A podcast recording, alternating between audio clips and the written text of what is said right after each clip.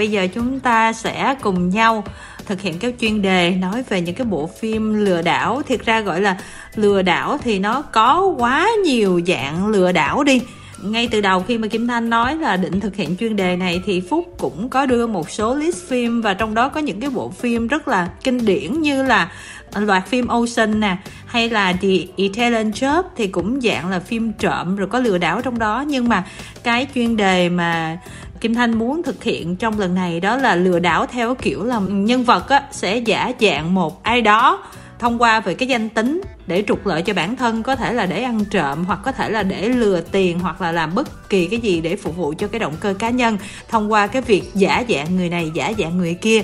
Mình gọi nó là lừa đảo mà lợi dụng cái ờ, identity thì đúng hay không ha? Nói chung là dùng một cái lai lịch của một người khác hoặc là một lai lịch tự chế ra để đi lừa người ta thôi, thì đó là lừa đảo fake identity. Chuyên đề ngày hôm nay là chúng ta sẽ tập trung những cái bộ phim Hollywood nhiều, bởi vì thiệt ra là Kim Thanh cũng không có xem phim của các quốc gia khác. Thành ra ví dụ như mà thọ biết những cái bộ phim nào mà nó tương tự thì một lát mình có thể nói thêm còn bây giờ thì chúng ta sẽ giới thiệu ngay những cái bộ phim đó. Thì chắc là cái bộ phim kinh điển và nhiều người nhớ nhất là cái bộ phim Catch Me If You Can của năm 2002 đó. Phim này là một trong những cái phim mà được biết đến nhiều nhất của Leonardo DiCaprio đóng cặp với Tom Hanks. Thì cái phim này là Leonardo DiCaprio đóng vai một chàng trai trẻ, mới khoảng 19 20 thôi, nhưng mà đã trải qua một cuộc đời gọi là đi lừa đảo khắp nơi, từ là phi công cho đến là làm cả bác sĩ xong rồi ký khống rất là nhiều những cái giấy tờ và chiếm đoạt hơn 40 triệu đô la. Và cái cuộc truy đuổi giữa cái anh này và một viên cảnh sát là do Tom Hanks đóng. Thật ra là phim này nó là một cái màu sắc nó là phim hài. Nhưng mà khi mà mình coi phim này xong á, thì mình cảm giác như là cái khát vọng á Frank giống như một diễn viên đam mê được hóa thân thành người khác luôn. Nếu mà nhìn lại cái quá khứ của nhân vật này thì là cha mẹ ly dị. Sau đó là cậu này cũng phải kiếm sống và cậu nhìn thấy là đến lúc mà mình phải đóng giả, mình không thể sống một cái cuộc đời mà nó bất hạnh như vậy được. Mà khi xem đến cuối thì mình thấy mình rất là thương cái nhân vật Frank này, tại vì anh này cứ lẫn quẩn trong cái vai diễn cuộc đời á, mà chưa khi nào á ảnh, kiểu, được sống như là cái con người thật của mình. Nên đây là một bộ phim khá là hay và xem mình cảm nhận là Leonardo DiCaprio, kiểu là, mình đã biết qua những vai này rồi, những cái vai khác kiểu Titanic rồi, thì vai này là một cái góc nhìn khác của Leonardo DiCaprio. Thì từ cái bộ phim này trở đi thì à, Leonardo DiCaprio ngày càng chứng tỏ cái khả năng diễn xuất của mình sau Titanic á, và ngày càng có những cái vai diễn đa dạng hơn. Nhưng mà quay trở lại về cái bộ phim này đó nó cũng không hẳn là một cái câu chuyện của một nhân vật tên là Frank trong bộ phim. Thật ra đây là một nhân vật có thật. Đúng rồi đây là dựa trên ừ. cái câu chuyện đời có thật của nhân vật này. Mặc dù phúc nói là thấy thương này nọ nhưng mà rõ ràng là khi lừa người ta hàng chục triệu đô la như vậy thì nó không thể nào mà đáng thương được. Thì đúng rồi, nó không thể đáng thương nhưng mà cái kiểu khi mình xem tới gần cuối phim á thì mình lại có cái cảm giác là cái anh này, anh bị lẫn quẩn trong cuộc đời mình. Mặc dù là từng cái phút giây anh sống là người lừa đảo thì kiểu rất là thăng hoa và rất là mong người ta bắt được mình, nhưng mà không ai bắt được mình hết. Giống như cái câu mà Việt Nam mà đã trending cái đây hơn một năm là đố anh bắt được em đó. Anh chàng mới có mười mấy tuổi mà có thể thực hiện được một cơ số cái vụ lừa mà không bị phát hiện, không bị bắt được ha phúc cũng có đọc qua một số thôi, thì là cái cậu bé này vào cái thời mà cậu hoạt động á, những cái gọi là nhận diện tội phạm nó chưa có tân tiến bây giờ, và chủ yếu là người ta làm việc qua bàn giấy hết chứ không có một cái máy móc nào ghi lại hết. Nên cậu này cậu rất là dễ xâm nhập vào những phần giấy tờ bị gọi là ừ, nhiều lỗ thủng đó mà cậu ăn gian được rất là nhiều tiền. Và ký khống á, giống như ký là một niềm vui luôn á chị biết là giống như mình diễn một vai diễn hay mình làm thì mình càng làm giỏi, mình càng thích á, thì nó sẽ ăn vào máu và nó sẽ khiến mình muốn chinh phục cái đỉnh cao mới hoài. Thì cậu này là một cái nhân vật như vậy và cậu này ngay từ nhỏ là cha mẹ đã không có lo lắng rồi cha mẹ cứ là ly dị và tự cậu này phải bươn trải. Nên cậu này nói là không để ai mà coi thường mình hết thì mình phải đứng top. Cuộc đời này mình phải lấy được những điều mà những kẻ khác không lấy được và không ai có thể bắt được mình. Chúng ta sẽ tiếp tục với bộ phim tiếp theo là bộ phim Matchstick Man 2003 thì nó có cái tựa mà ở trên mạng mọi người dịch ra tiếng Việt là kẻ lừa đảo. Đây là bộ phim của đạo diễn ờ, lừng lẫy Ridley Scott thực hiện nam diễn viên chính là Nicolas Cage. Đây là cái thời mà Nicolas Cage vẫn còn rất là đỉnh nha mọi người, tức là nằm ở trong top diễn viên mà bán vé rất là ổn và chưa có rơi vào cái tình trạng mà cứ phim nào là Nicolas Cage tham gia là flop như là thời điểm này. Matrix Man là một bộ phim thể loại hài nha mọi người và có pha chút hình sự tội phạm thì do đạo diễn lần danh Ridley Scott thực hiện trong phim có sự tham gia các diễn viên là Nicolas Cage nè Sam Rockwell uh, Alison Lohman Bruce Almond Bruce McGill và một số diễn viên khác. Phim này á, thì khác với những phim trước của bác Ridley Scott là tình tiết rất là đơn giản nhẹ nhàng và có pha chút tình cảm vào đó. Thì hai cái nhân vật chính của phim đó là Roy và Frank do Nicolas Cage và Sam Rockwell đóng là cộng sự trong các kế hoạch lừa đảo. Và một ngày thì Roy biết được anh ta có một đứa con gái với người vợ đã ly dị 14 năm và hai cha con đã có những ngày tháng vui vẻ, hạnh phúc.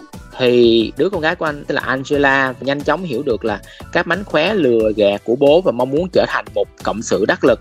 Roy lại nghĩ đến tương lai với trách nhiệm của người cha.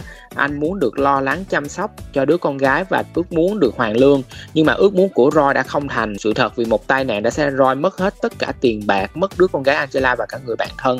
Đây là một cái bộ phim nó có một cái cú twist ở phía sau nó cũng khá là bất ngờ đó nhưng mà dĩ nhiên với những ai mà thời điểm này đã xem quá nhiều phim rồi, thì chúng ta cũng có thể phần nào đoán được. Nhưng mà chúng ta cũng biết là đây là cái bộ phim từ tận 2003 tức là gần 20 năm rồi. Mà thời điểm đó thì những cái bộ phim mà nói về những cái kẻ lừa như thế này thì nó chưa có quá nhiều. Chính vì thế thì lúc đó nó cũng gây được một cái dấu ấn nhất định và nó cũng được đề cử vô một số giải thưởng nhất định. Và chưa kể đó là cái thời lừng lẫy của Nicolas Cage nữa. Chúng ta tiếp tục với bộ phim 21 của năm 2008 mà còn có một cái tên dịch là Xì Dách. Phim này thì Kevin Spacey đóng. Kim Thanh có đọc qua những cái thông tin rõ ràng là cái phim cũng gặt hái được những cái thành công nhất định và trong những cái list phim mà về lừa đảo á, À, ngay cả trang IMDb cũng list cái bộ phim này là một trong những cái bộ phim mà must see, tức là phải xem. Nhưng mà rất tiếc thì Kim Thanh chưa có xem cái bộ phim này, cho nên không biết thực sự nó như thế nào.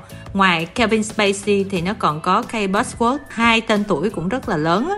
Thì thật ra phúc cũng xem phim này lâu lắm rồi, cũng nhớ là câu chuyện của phim này á, thì nó xoay quanh một cái anh chàng học ở Harvard nhưng mà ảnh luôn luôn làm thiếu tiền. Thì anh này sau khi mà gây ấn tượng với cái việc là giải toán rất là giỏi của mình với lại ông giáo sư là do Kevin Spacey đóng á, thì ông này đã dạy cho anh này việc là đến cái sòng bạc Vegas để mà đánh bài và lừa đảo để mà thu hàng triệu đô la mỗi đêm ở cái sòng bạc này anh đã gặp và yêu một cô gái Bosworth và cái vấn đề sau đó là nó sẽ xoay quanh những vấn đề câu chuyện là về đạo đức về góc nhìn của anh này trong cái việc mà lừa đảo lừa gạt và nó sẽ gắn tới một cái âm mưu gì đó mà anh này phải giải đáp và phải chạy thoát khỏi đó. Thì thật sự mà nói thì um, mình xem phim này cũng khá là lâu rồi nó cũng khá là tính nhưng mà phim này nó không có nhiều phân đoạn gọi là đấu trí hay gì hết mà đa phần là những cái mánh khóe mà anh này học được dần dần và nó tinh luyện để mà ngồi lên sòng bạc và có thể lừa được tiền của người khác. Thì chúng ta có thể tham khảo qua và bây giờ tới cái bộ phim mà chắc là phúc nhớ rất là nhiều tại vì nó cũng ờ, không quá xa và chưa kể đây là một bộ phim cực kỳ nổi bật luôn. Là bộ phim săn tiền kiểu Mỹ của năm 2013 và nó được đề cử tận 10 giải Oscar về bộ phim American Hustle thì phim này có một cái đặc điểm là gần như là bốn diễn viên trong phim đều gọi là có một cái màn biểu diễn rất là xuất sắc. Và năm đó thì phim này được đặt vào tình thế là một trong những phim gọi là có một cái dàn diễn viên acting ensemble tức là tập hợp những cái màn diễn xuất giỏi nhất. Thì cái phim này theo chân một cái nhóm mà gọi là săn tiền do anh Kristen Bell đóng và càng truy đuổi thì chúng ta càng, gọi là, cuộc đấu trí mà vào cái thời điểm này thì chúng ta không có máy móc gì hết, và là cuộc đấu trí giữa anh này và các đối tượng lừa đảo khác. Tức là đây là một cuộc đấu trí mà, gọi là, của những tên lừa đảo với nhau và giữa cả con mồi nữa. Xem cũng khá là ok, nhưng mà phúc không thích lắm là tại vì phim cứ làm theo phong cách nó hơi hài hài và nó không có một cái sự nghiêm túc nhất định á nên thành ra xem thì nó giống phim tình cảm hơn là một cái phim gọi là tâm lý hình sự nhưng mà vì sao nó lại được đánh giá rất là cao như thế? Cái mà đánh giá nó rất là cao là vì là cái cách kể chuyện rất là nhẹ nhàng mà coi nó cũng rất là hấp dẫn của David O. Russell và đặc biệt là cái phần diễn xuất của cái dàn diễn viên. Thì bao gồm có Kristen Bell, Bradley Cooper, Amy Adams và Jeremy Renner và cả Jennifer Lawrence. Thì năm cái người này nó đã tạo nên một cái màn như Phúc nói đó là một cái hội tụ của những ngôi sao diễn xuất trong đó nên ra bộ phim này á rất ấn tượng. Thật ra câu chuyện nó cũng không quá hóc búa đâu nhưng mà chính vì cái phần diễn xuất nó quá tốt quá nhập tâm như vậy và nó dẫn ra nhiều cái góc nhìn khác á, thì cái phim này nó lại được giới phê bình đánh giá rất là cao. Với lại cái phim này nó lấy bối cảnh vào những năm, gọi là, thập niên 70 thì nó có một phần được cái câu chuyện mà người ta rất quan tâm là nó có một số những cái yếu tố được lấy cảm hứng từ cái vụ án scandal Watergate của tổng thống Nixon á, nên người ta xem người ta thấy rất là gần với những cái chi tiết đó, nên thành ra là nó rất là thu hút người ta xem tính ra là American Hustle cũng rất là hấp dẫn và ai quan tâm thì có thể tìm xem bộ phim này nhé và chúng tôi sẽ tiếp tục với bộ phim Focus, có tựa việt là Không mắc bẫy của năm 2015. Đây là một trong những bộ phim của Will Smith mà Kim Thanh cũng khá thích. Nói chung là Kim Thanh thích các phim của anh này cái cách kể chuyện của bộ phim này nó cũng khá là khác biệt. Tức là ảnh đóng vai lừa đảo mà ngay từ đầu ảnh là ngôi thứ nhất, ảnh kể chuyện và giống như là ảnh kể ở trong camera luôn á. Ảnh nhìn vào camera, ảnh kể chuyện, ảnh kể cho người ta cái cách thức là đi lừa đảo như thế nào thế nào. Mọi thứ nó sẽ xoay quanh cuộc đời của ảnh và một cô gái khác thì không biết là có ai xem phim này chưa? Thì phim này ngày xưa mình có phát hành ở Việt Nam mà. Phúc không thích phim này lắm. Tại vì tất cả mọi thứ trong phim này, những cái mánh khóe này kia, nó được thể hiện bằng thoại của Will Smith nhiều hơn là anh này là một người giỏi như thế nào. Nhưng mà những cái mánh khóe đó lại làm không có, gọi là, đặc biệt để mà xem, mà nó giống như là một cái phần miêu tả. Cái mánh khóe là những cái phần mà để làm đậm thêm cái lời nói của anh Will Smith. Trọng điểm của bộ phim chính là câu chuyện giữa ảnh và cô người yêu mới cho bạn là Margot Robbie tống thì anh này anh tận tình anh dạy cô này là tất cả mọi mánh khóe lừa đảo luôn. Và sau này hai người trở thành một cặp và kiểu là đi để mà đấu với những cái phe lừa đảo khác á. Nhưng mà đoạn sau thì nó sẽ hơi drama về chuyện cô này bị bắt hay gì đó. Phúc nhớ là như vậy. Nhưng mà như phúc nói đó là mọi người mà coi phim này thì mọi người sẽ tập trung vào thoại nhiều hơn. Còn những cái mánh khóe kiểu diễn ra nó rất là nhanh và nó chỉ để mô tả cho cái lời nói của anh này thôi. Chúng ta sẽ không thấy được những cái, gọi là, tinh hoa tinh tế của những cái mánh khóe đó có một cái bộ phim cũng tương tự cũng nói về hai kẻ chuyên đi lừa đảo giả danh này kia rồi làm tranh giả rồi cái này cái kia lừa tầm lum lắm rồi cũng va vào nhau ờ, đấu với nhau rồi sau cùng đến với nhau. Nhưng mà kim thanh rất là tiếc là không nhớ cái tựa bộ phim cho nên là cũng không đưa vào list của tuần này được cũng hơi bị tức á. À, thôi chúng ta sẽ qua cái bộ phim là Can You Ever Forgive Me kẻ giả mạo của năm 2018 phim này thì có một gương mặt cũng rất là tên tuổi tham gia đó là Melissa McCarthy. Cái bộ phim này cũng dựa trên một cái câu chuyện có thật luôn. Đúng rồi, câu chuyện này dựa trên hồi ký của một cái bà nhà văn. Cái họ của bà là Israel. Thời cái bộ phim này á, là bà đang trong giai đoạn là hết thời, tức là không ai đọc sách của bà nữa. Với lại bà bị sa thải bởi cái thái độ bề trên và hay quát nạt người khác á.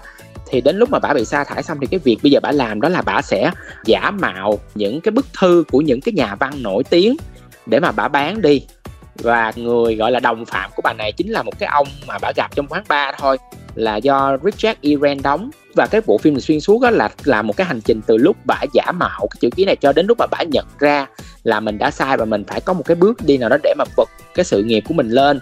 Và khi mà xem bộ phim này á thì, kiểu như, người ta cho một cái cảm giác là cái con người của mình nó rất là thích sở hữu những cái gì mà nó gọi là lâu đời hoặc là những cái gì có giá trị. Cho dù mình biết đó là đồ giả đi chăng nữa, thì mình thà mang cái đồ giả chứ mình sẽ không có dám đối diện cái đồ thật. Và nó cho thấy là cái bức tranh một cái nước Mỹ về cái thời mà người ta, kiểu, văn học bị copy, bị đạo rất là nhiều xem phim này thì mình thấy là cái quá trình mà của nhà vai của Melissa McCarthy rất là xuất sắc. Chứ là chị này hay đóng những cái vai mà kiểu hài hước rồi là nói năng bổ bả sồn xoàm. Thì phim này á, thì chị này lại có một cái chiều sâu nhất định. Đó chính vì vậy mà chị này nhận được đề cử Oscar cho nữ diễn viên chính xuất sắc nhất vào năm đó.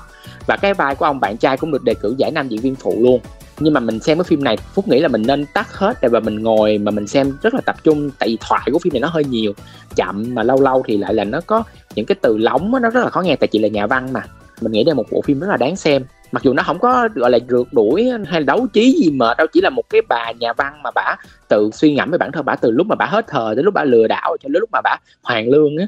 Xem ra nãy giờ rất là nhiều phim lừa đảo mà nó dựa trên những cái chuyện thật quá ha. Tiếp tục là bộ phim The Hustle của năm 2019 Quý cô lừa đảo, Thiệt ra gọi là lừa đảo nhưng mà bộ phim này cũng rất là hài. Có sự tham gia của Anne Hathaway và Rebel Wilson cái phim này chắc mọi người cũng đã xem nhiều rồi, là cuộc gặp gỡ giữa hai người chuyên đi lừa đảo. Một cái người theo phong cách quý cô sang chảnh là Anne Hathaway và một bên là theo một cái mô típ đó là một cô gái nghèo tội nghiệp của Rebel Wilson. Thì hai người này gặp nhau và bắt đầu là cảm thấy hợp gu, nhưng mà thật ra là Anne Hathaway lẫn Rebel đều muốn lừa đối phương để mà lấy được cái nhiều tiền hơn những cái đối tượng mà họ sẽ lừa là những cái kiểu gã đàn ông giàu có. Và anh Thái Quay sẽ lừa họ để lấy những cái quà cầu hôn anh Thái Quay nhưng mà vì nhiều vấn đề, vì cô em này bị này bị kia, nên thành ra là người đó không dám cưới cô này nữa. Nhưng mà hai cô này cho đến lúc gặp được thiên tài gọi là lừa đảo khác và rất là trẻ đóng vai một tỷ phú, thì lúc là hai cô này mới phải hả cùng nhau để mà hả lừa lại tay tỷ phú đó. Thực ra kịch bản của phim nó cũng đơn giản, nó không có gì hết. Nhưng mà đạo diễn làm thêm mấy cái kiểu hài rất là duyên dáng của Rebel Wilson với Anne Hathaway nên xem rất là giải trí. Và mọi người coi đến hết phim thì mọi người sẽ thấy là tỷ phú đó cộng với hai cô này sẽ làm gì sau đó. Nó sẽ cực kỳ thú vị luôn á. Nó cho chúng ta thấy là đôi khi mà những uh, người mà thuộc tầng lớp bình dân hay là trung lưu á à, đôi khi bị lừa nó sẽ khó hơn là những người giàu những người giàu đôi khi có những cái chỗ mà họ thiếu cảnh giác. Nó rất là kỳ lạ luôn và rất là dễ lừa họ nếu mà bước vào được cái thế giới đó Chúng ta tiếp tục với bộ phim The Good Liar của năm 2019 luôn, Lời nói dối, hoàn hảo. Phim này à, một dàn diễn viên cũng hơi kỳ cựu nha. Có Helen Mirren và Ian McKellen nữa. Phúc rất là thích phim này, nhưng mặc dù là không có diễn viên gọi là trẻ tuổi, đẹp trai gì hết.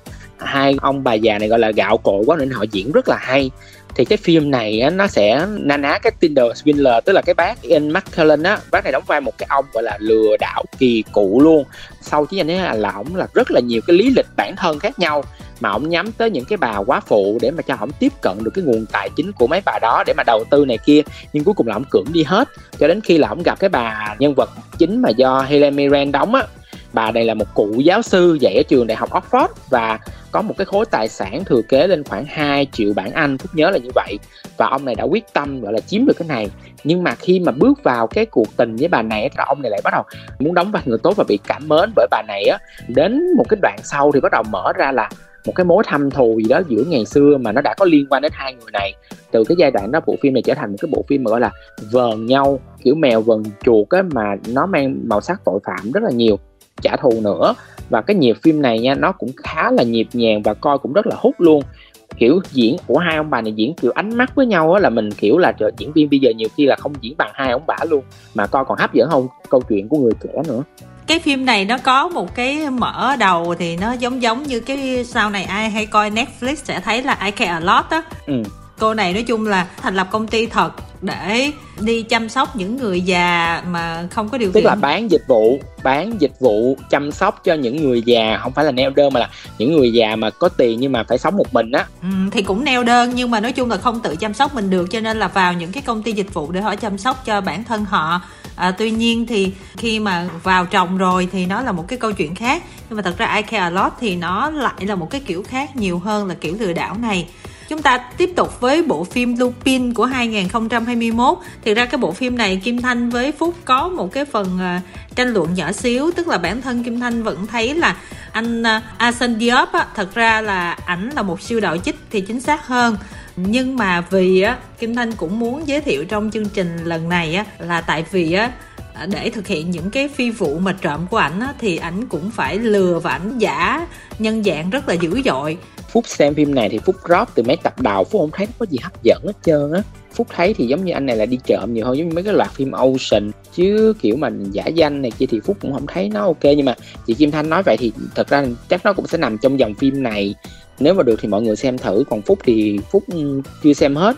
Nội dung của cả hai season nên phúc cũng không dám đưa ra đánh giá gì nhiều. Cái mùa đầu tiên nó hay hơn cái mùa 2 nhưng mà nó không hẳn là cái phần mà đi lừa giống như là Money hay hay là trộm này kia đâu.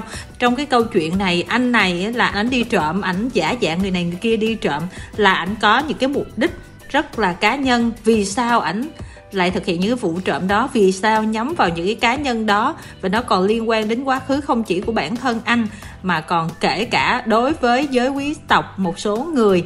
Và chưa kể nó liên quan đến quá khứ hồi anh còn nhỏ là liên quan đến bố của anh đã từng bị bắt oan như thế nào. Nó dây mình rễ má nó cũng khá là nhiều. Và qua mùa 2 thì bắt đầu nó khai thác cái khía cạnh đó sâu hơn. Mặc dù mùa 2 thì không hấp dẫn bằng cái mùa đầu tiên khi mà các thế lực đều đã dở bài ngửa lên thì cái câu chuyện nó cũng khác hơn xíu. Mặc dù vậy thì kim thanh cũng biết là cái à, lupin này dự kiến cũng sẽ có mùa thứ ba thì không biết là mùa thứ ba nó sẽ là như thế nào. Hình như cũng có một cái phim nhật tên Lupin đúng không thọ? Tên là Lupin đệ tam Rubin xong có những cái cộng sự sẽ phối hợp để mà đi ăn cắp một cái gì đó ví dụ như kim cương hay là một cái cổ vật gì đó. Lupin cái series Pháp này á là nó dựa trên tác phẩm là Lupin luôn bên Nhật cũng dựa trên cái tác phẩm này Lupin là một siêu đạo chích ở trong uh, lịch sử văn học của Pháp thì phải. Đúng rồi đó đúng rồi đó. Và bây giờ đến cái loạt phim mà cũng là một trong những cái lý do mà Kim Thanh quyết định thực hiện cái chuyên đề này đó là The Tinder Squiller kẻ lừa đảo thriller một bộ phim do Netflix thực hiện năm nay. Nó chỉ có một tập thôi Phúc cũng đã xem phim này rồi và thật sự nha, bộ phim này xảy ra trong khoảng là 2014 cho đến khoảng năm 2019 là lúc mà anh này bị bắt á. Những cái ngón nghề của anh này á, kiểu, mình nhìn nó có vẻ đơn giản mà thật ra là rất là tinh vi vì anh ấy còn giả mạo được cả tên họ, rồi làm cả thẻ ATM làm cả thẻ credit card, làm cả giả những giấy tờ. Nên những cái cô này cổ mới tin anh này xoái chán như vậy luôn á thì anh này tên là Simon Levi tức là cái tên xuất hiện của anh trên Tinder. Thì phim xoay quanh cái câu chuyện của ba nạn nhân là nữ và khi mà match với anh này trên Tinder và được anh này ờ, cho trải nghiệm một cái đời sống rất là kiểu thượng lưu rồi mời đến những cái nhà hàng năm sao này kia nhưng mà qua cách kể của những cái nhân vật nữ này, chúng ta mới biết là cái cách mà anh này lừa người ta và có một cái cuộc sống, gọi là, rất là ấm no như vậy và bao hết này. Tức là anh này sẽ xoay dòng tiền, giống như mình gửi tiền vào ngân hàng ngân hàng nó sẽ cùng cầm cái tiền mình nó sẽ đẩy cho một tài khoản khác, thì cái dòng tiền nó mới lưu chuyển được, thì cái tiền mình nó có sử dụng như vậy đó, thì anh này cũng làm vậy. Và trong lúc anh này đang lừa một cô kia để lấy thêm tiền, thì anh nó sẽ dùng cái tiền đó để anh nó cua một đối tượng mới, là mời đối tượng này đến à, nhà hàng năm sao này kia, chơi bời các thứ để mà thấy là anh này là một người sống rất thượng lưu. Xong rồi là trao những lời yêu thương, yêu mến rồi gửi hình các kiểu. Khi mà những cô này bắt đầu yêu thì anh ấy bắt đầu gửi một loạt hình ảnh là anh này kiểu là, ba tao là tỷ phú kim cương nên thành ra tao rất nhiều kẻ thù. Xong rồi bị tấn công, bị xong rồi phải che giấu danh tính, không xài thẻ được, sợ bị track ra danh tính rồi. Mấy cô này thì đi tìm tiền cho anh này xài vậy thôi. Đó, thì nó xoay vòng là như vậy. Thực ra là mình coi mình phim này mình cảm giác được là nó lồng ghép rất là hay, mặc dù là phim tài liệu nha, nhưng mà nó như phim thật luôn á. Nó coi hồi hộp mà, kiểu nó rất là kịch tính. Có những phân đoạn mà các cô này đang kể câu chuyện là mình phải mượn bao nhiêu tiền. Cái cách ảnh lừa từng cô một xong rồi là cùng lúc đó là những hình ảnh anh này đi chơi, sang chảnh, mua rất là nhiều quần áo này, cái này cái kia, kiểu, làm cho mình cảm thấy mình xót, mình thương các nạn nhân luôn á, mọi người thật sự là vậy luôn. Và anh này á, cảm giác giống như là ảnh bị ảo tưởng, ảnh là nhân vật đó luôn, anh đóng nhiều vai anh, phát vai được sao thì nói chung là đây là một cái bộ phim coi mà mình nghĩ là học được khá là nhiều món nghề mà phúc vẫn đang rất là tự hỏi là tại sao phúc xài tinder gold không ai lừa phúc vậy hết. Tại vì nói tới tiền cái phúc biến mất à. Nhưng mà phải nói thật sự là cái nhân vật cái anh này là một cái anh người Israel thật là ảnh rất là biết chăm chút vào ngoại hình. Thật ra ở Việt Nam bây giờ cũng có những cái đối tượng y chang như vậy luôn nhưng mà thường sẽ lấy mát là người Hồng Kông người Trung Quốc gì đó vào. Ví dụ chúng ta chơi tiền ảo hoặc là bỏ tiền để đầu tư vô mấy cái mánh khóe của mấy anh đó. Em thấy Việt Nam là hay bị mấy cái ông mà kiểu phi công người nước ngoài lừa mấy cái ừ, đọc nhiều mấy lắm. câu chuyện của mấy chị hay kể đó là lừa mấy chị còn lừa mấy anh gay thì là sẽ là kiểu là tao là người hồng kông rồi tao là có một cuộc sống độc thân gì đó xong rồi mày có vẻ là gu của tao xong rồi bắt đầu sẽ nói một dòng xong bắt đầu là mày làm công việc gì và tao làm công việc à, không cần làm gì nặng nề hết tao chỉ đầu tư với lại làm tiền ảo thì tao giàu mày có muốn tao cho mày đầu tư này hay tất kiểu hay không? Nhưng mà nói tới đó xong là phút in má xong phút lóc luôn rồi bỏ thì đó anh phải tiếp tục thì anh mới bị lừa chứ này anh nói là không ai lừa mà trong cái kẻ lừa đảo Tinder này, thiệt ra là anh chàng à, Simon này á, anh áp dụng cái chiêu mà ở Việt Nam mình gọi là gối đầu á. Tức là anh lấy có người này nuôi người sắp tới và nuôi từ từ từ từ. Thật sự là kịch bản của ảnh á, ảnh diễn hoài một cái kịch bản luôn mà hết cô này đến cô kia luôn á, chị, mà một kiểu kịch bản nó giống như là bộ phim hành động á. Bảo vệ người yêu này kia, nên thật ra bây giờ các chị ít coi phim hay là các chị ít gia chạm cuộc sống, nhiều khi mấy chị cũng dễ bị lừa. Với lại thật sự anh này ảnh chuẩn bị rất là giỏi, tức là anh đã đăng hình Instagram anh tự tạo nội dung và làm SEO trên Google á. Nên cứ sợ tên anh ra là ra tập đoàn Kim Cương là vai trước liền. Rồi ảnh là ai liền. Đó, bởi vậy là cứ mạng xã hội là cũng đóng một vai trò giúp cho ảnh lừa đảo các cô trong phim này luôn. Đúng rồi, cho nên là lúc sau mấy cô mới lật lại là cũng phải cố gắng là làm nhiều bài báo viết về ảnh để khi nào mà chỉ cần mà gõ google thì nó sẽ hiện lên là anh chàng này lừa đảo để cho người khác không bắt lừa nữa. Tuy nhiên á là qua phim này kim thanh nhận ra điều á, là bộ phim đó không nói nhiều, nhưng mình có thể thấy là cái cách mà anh này anh bắt chuyện, anh nói chuyện với người ta có vẻ là nó rất là thu hút và người ta cảm thấy được là hai người đồng điệu cùng với nhau. Giống như là mình mới gặp lần đầu tiên mà mình nói chuyện hút quá, mình muốn nói hoài mà mình không muốn rời á, tức là anh tạo được cái cảm giác đó cho mọi người. Và chưa kể là tìm thông tin về ảnh là thật, mọi thứ là thật, và lúc đầu là ảnh bỏ tiền ra để mình trải nghiệm những cái dịch vụ mà mình nói là ngay cả mình nằm mơ, mình cũng không thể nào mà có thể là có được những cái dịch vụ đó. Ví dụ như là phi cơ riêng, làm gì ai nghĩ là mình được đi trên một cái chuyên cơ riêng và ảnh đã làm được điều đó cho mình. Cho nên là nhiều người cũng rất là dễ mắc lừa thì mình hiểu được cái chuyện đó. Tuy nhiên là Kim Thanh cảm thấy là do mình ở cái điều kiện kinh tế của mình là nó không có được giàu hay là do cái nghề nghiệp của mình mà mình quen cái sự mà đặt nghi vấn hay vì một cái vấn đề gì đó. Chứ thông qua cái bộ phim á, thì kim thanh thấy là ảnh thường là có cái kpi của mình là trong vòng một tháng phải tạo cái niềm tin của mình đối với người mà mình sắp lừa để cho người ta phụ thuộc tình cảm vô mình tin tuyệt đối mình và đưa tiền cho mình sử dụng. Thì trong một tháng trời mà mình mới biết một con người mà gặp được có vài lần thôi tại vì ảnh phải đi tùm lum nơi mà đâu có được gặp nhiều đâu. Chủ yếu là cứ à, nhắn tin không, qua như hình vậy. như là tùy cô á tại vì thật ra trong phim cô thứ ba hình như là 14 tháng. Cái cô đầu đi thì bây giờ nghĩ sao mà trong vòng có một tháng trời gặp có mấy lần mà nói yêu rồi cô này cũng tin rồi kêu vô ở chung đồ này kia cô kia tin hết nhiều khi người ta vậy nhưng mà người ta kiểu ít kinh nghiệm sống như chị em mình với lại người ta cũng đang tìm một tình yêu đích thực của một cuộc đời người ta tự nhiên hoàng tử xuất hiện thì người ta sẽ tin sái cổ thôi nhiều khi mình cũng thông cảm cho mấy chị ừ. gái này cũng vậy Nói một tháng lâu rồi đó chứ em biết ừ. có con bé kia nó quen cái ông kia cũng qua tinder ông nói ông bên mỹ xong nó mua với máy bay nó bay qua đó luôn còn không biết ông là ai, giờ em không biết nó làm sao luôn. Nhưng mà vấn đề như nè, đây là con của tỷ phú kim cương, mà mình là một người thường dân bình thường thôi.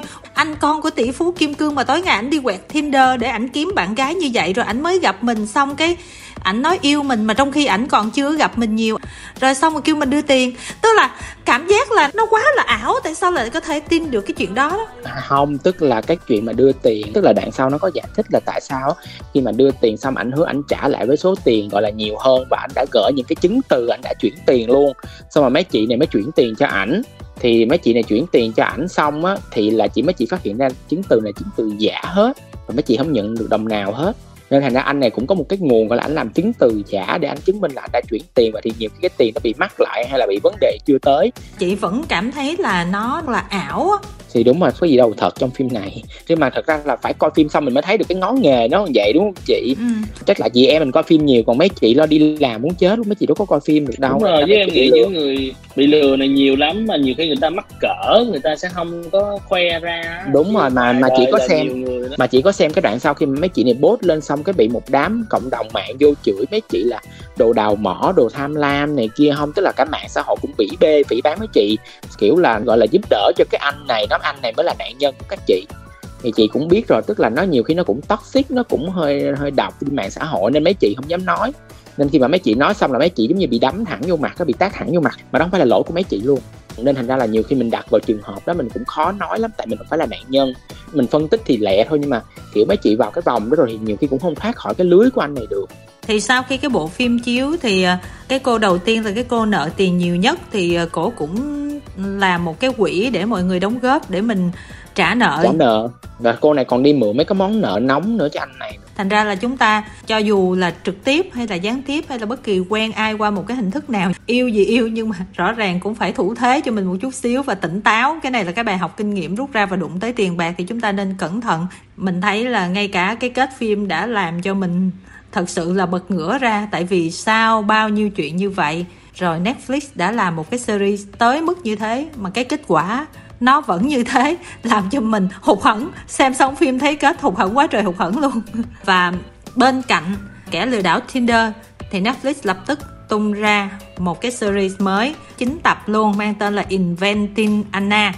Cái câu chuyện này nó cũng dựa trên một câu chuyện có thật, nhưng mà bên Netflix đó khi mà họ làm phim á, thì họ có chế ra thêm một chút xíu. Thành ra là mỗi tập phim á nó sẽ có một cái câu á là bộ phim này được thực hiện dựa trên những câu chuyện có thật ngoại trừ những phần mà chúng tôi bịa ra. Nhưng mà căn bản là nó cũng là có thật. Và sau khi cái series này lên thì báo chí cũng viết những cái bài về cái cô Anna này ngoài đời như thế nào mọi thứ ra sao thì cổ lừa cũng khủng lắm. Và thậm chí sau khi mà Kim Thanh xem xong mới nói trời ơi, cô này mà đến với anh này thì không biết sẽ như thế nào. Phim này thì Phúc cũng coi mới hai tập thôi nhưng mà thật sự nha là Phúc có đọc về cái bạn này lâu lắm rồi và các bạn này nha, kiểu là người gọi là thánh sống ảo luôn á mọi người. Tại vì á, cổ là người nga thôi, nhưng mà cổ đến mỹ xong rồi bắt đầu là cổ rất là giỏi luôn á. Thật sự là phải công nhận một điều rất là giỏi là khi mà khai là người thừa kế ở đức. Rồi là ha, bắt đầu xây dựng một mạng lưới để đi vô các bữa tiệc lớn, rồi làm quen người này người kia, xong rồi tạo một nhóm bạn hội rich kid mà làm sao mà để móc được tiền của nhóm bạn mình để bao mình ăn á. Rồi xong là những cái hóa đơn mà cô này không thanh toán, mà cô này cũng kiểu là cổ lướt đi rất là lẹ luôn đến lúc bị bắt thì mọi người mới táo quả ra là nhiều người chưa biết là mình bị lừa nữa. Nên là phúc cũng không biết là cô này nó cổ quá giỏi trong cái việc, gọi là, tự make up bản thân mình lên nó coi phim này kiểu là coi hai tập, xong rồi phúc kiểu là chắc là không dám tin ai xung quanh mình nữa, cho tại vì mình thấy ai cũng ảo hết. Phim này á, cái diễn tiến nó chậm hơn cái phim ờ, về anh Simon kia nhiều bởi vì nó là series và nó muốn build từ từ để cho người ta cảm nhận từ từ và nó sẽ có những cái cao trào để người ta biết cô này là ai và cái cách thức cô gia nhập vào giới thượng lưu như thế nào. Mà thật sự là giới thượng lưu đỉnh luôn nha. Là tiếp xúc với những con người xịn luôn nha. Chứ không phải như anh kia. Anh kia là tự tạo ra cho mình, nhưng mà chỉ trong cái nhóm của anh thôi. Còn cô này là gia nhập vào khác luôn á. Cô này là kiểu là không biết là cách nào mà cô len lỏi vô mấy cái tiệc ở New York, mà chỉ biết New York tiệc á, là phải là toàn, gọi là, thứ dữ và kiểu influencer cũng phải là influencer gọi là on top mới được vào những bữa tiệc này luôn mà cô này cũng lẻn vào như đúng rồi luôn, như một khách mời thực thụ. Em chưa coi những tập kế tiếp nhưng mà theo em đọc một số những cái review về phim này á, thì về đoạn sau phim này bắt đầu lan man và dài hơn và còn thêm câu chuyện cô phóng viên đi điều tra nữa. Chứ không chỉ liên quan về cô này, và một tập phim cũng khá là dài tới 82 phút cái câu chuyện của cái phim này nó thiên về cô phóng viên nhiều hơn, tức là nó ghi lại cái quá trình là cô này đã làm một cái bài phóng sự về cô Anna như thế nào, quá trình tác nghiệp của cô đó, chứ không phải là thiên về Anna nhé mọi người. Mình xem cái phim á, mình sẽ biết là cái cô phóng viên này là cổ sẽ đi gặp cô Anna này và những người liên can như thế nào. Và vì cô Anna này cho tới khi bị bắt vẫn khăng khăng, mình là không lừa đảo ai hết và mình giàu thì có thân thế xịn sò và không tiết lộ ra chi tiết gì. Thì thế thì làm sao cô phóng viên đó tìm được những cái dây mơ rễ má ở xung quanh những người của cô này lừa là ai? Mối quan hệ là sao và tại sao nó lại dẫn đến như thế nào? Thì cô phóng viên này từng tập sẽ mở cho chúng ta xem và có những cái ngân hàng, ví dụ như là trong cái bộ phim nó có cái ngân hàng Fortress là nó dành cho cái giới siêu giàu của thế giới và chỉ ở một cái mức nào mới biết đến cái ngân hàng đó thôi chứ dân nhà giàu bình thường cũng chưa tiếp cận được cái ngân hàng đó mà cô này đụng tới được ngân hàng đó luôn.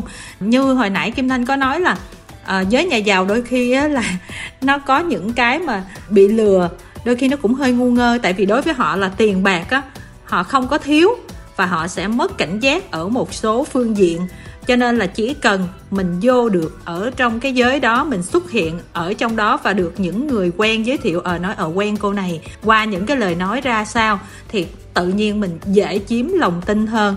Tức là mình chỉ cần đặt chân được vào trong đó thì có thể là lừa dễ hơn. Nghe nãy giờ thì em cảm giác là những cái bộ phim này á, nếu mà không có một cái chất liệu thật á, thì chắc là nó sẽ không hấp dẫn thật sự thì ừ, nếu mà mình nghe nhiều cái câu chuyện trong những bộ phim này và những cái câu chuyện mà mình biết ngoài đời nên em thấy nó cũng chưa là gì. Ở ngoài đời nhiều người người ta có những cái kế hoạch nó rất là tinh vi lắm. Và khi là một cái câu chuyện thật có một dữ liệu thật rồi thì những nhà làm phim họ mới dựa theo đó họ biến hóa thêm. Thì cái bộ phim đó nó mới hấp dẫn. Để cho em giới thiệu thêm một cái series đi ừ. mà của Nhật nó tên là Scam tức là lừa đảo thì cái này tuy là nó không dựa vào một câu chuyện có thật cụ thể nào, mà nó dựa theo rất là nhiều cái tài liệu có thật. Những cái sự việc đã diễn ra ở Nhật, đó là phim về những cái vụ lừa đảo qua điện thoại. Thì cái phim này nói về một cái anh đó, ảnh thất nghiệp, ảnh muốn có việc làm, và anh đã được một cái công ty nọ cao tinh vào để làm. Đầu tiên, anh kiểu như là cao tinh vào để làm kiểu CS chăm sóc khách hàng qua điện thoại, thì sau đó mới biết là đây là một cái tổ chức họ luôn muốn có người để mà làm những cái diễn viên, gọi điện thoại, tấn công vào những cái người già ở Nhật Bản. Và tại vì những người già ở Nhật Bản là bây giờ họ quá giàu, họ sống nhờ tiền trợ cấp và cái chi phí mà họ tham gia vào những cái viện dưỡng lão là những cái câu lạc bộ như là đánh golf hay là thư giãn giải trí là một cái số tiền rất là lớn, cho nên là những tổ chức này truy lùng được thông tin đó. Và cái anh này cùng với rất nhiều người khác mỗi ngày là phải gọi điện thoại cho những cái người giàu và họ thu thập được thông tin, đóng giả thành rất nhiều nhân vật, rất nhiều câu chuyện. Và sau khi đã đạt được cái bước một thì họ sẽ bước qua một cái bước hai, đó là gặp mặt trực tiếp và tiếp tục làm sao để mà cướp được tiền. Nguyên một cái hành trình sau đó là anh này cứ phải dấn thân vào cái đó và đến khi anh muốn thoát ra thì cũng không thoát được. Cái series này nó chỉ có khoảng ờ, uh, 9 tập thôi thì khoảng và nó khá là hấp dẫn. Mọi người có thể xem thử nó nằm ở trên Netflix luôn. Nó là phim của đài truyền hình Nhật nhưng mà Netflix có mua nó. Nó rất là thực tế tức là cái kết của nó không có hướng đến em nghĩ là nó không hướng đến một cái sự là hướng thiện hay là kiểu nhân văn gì hết mà nó rất là nhẫn tâm luôn. Đáng xem.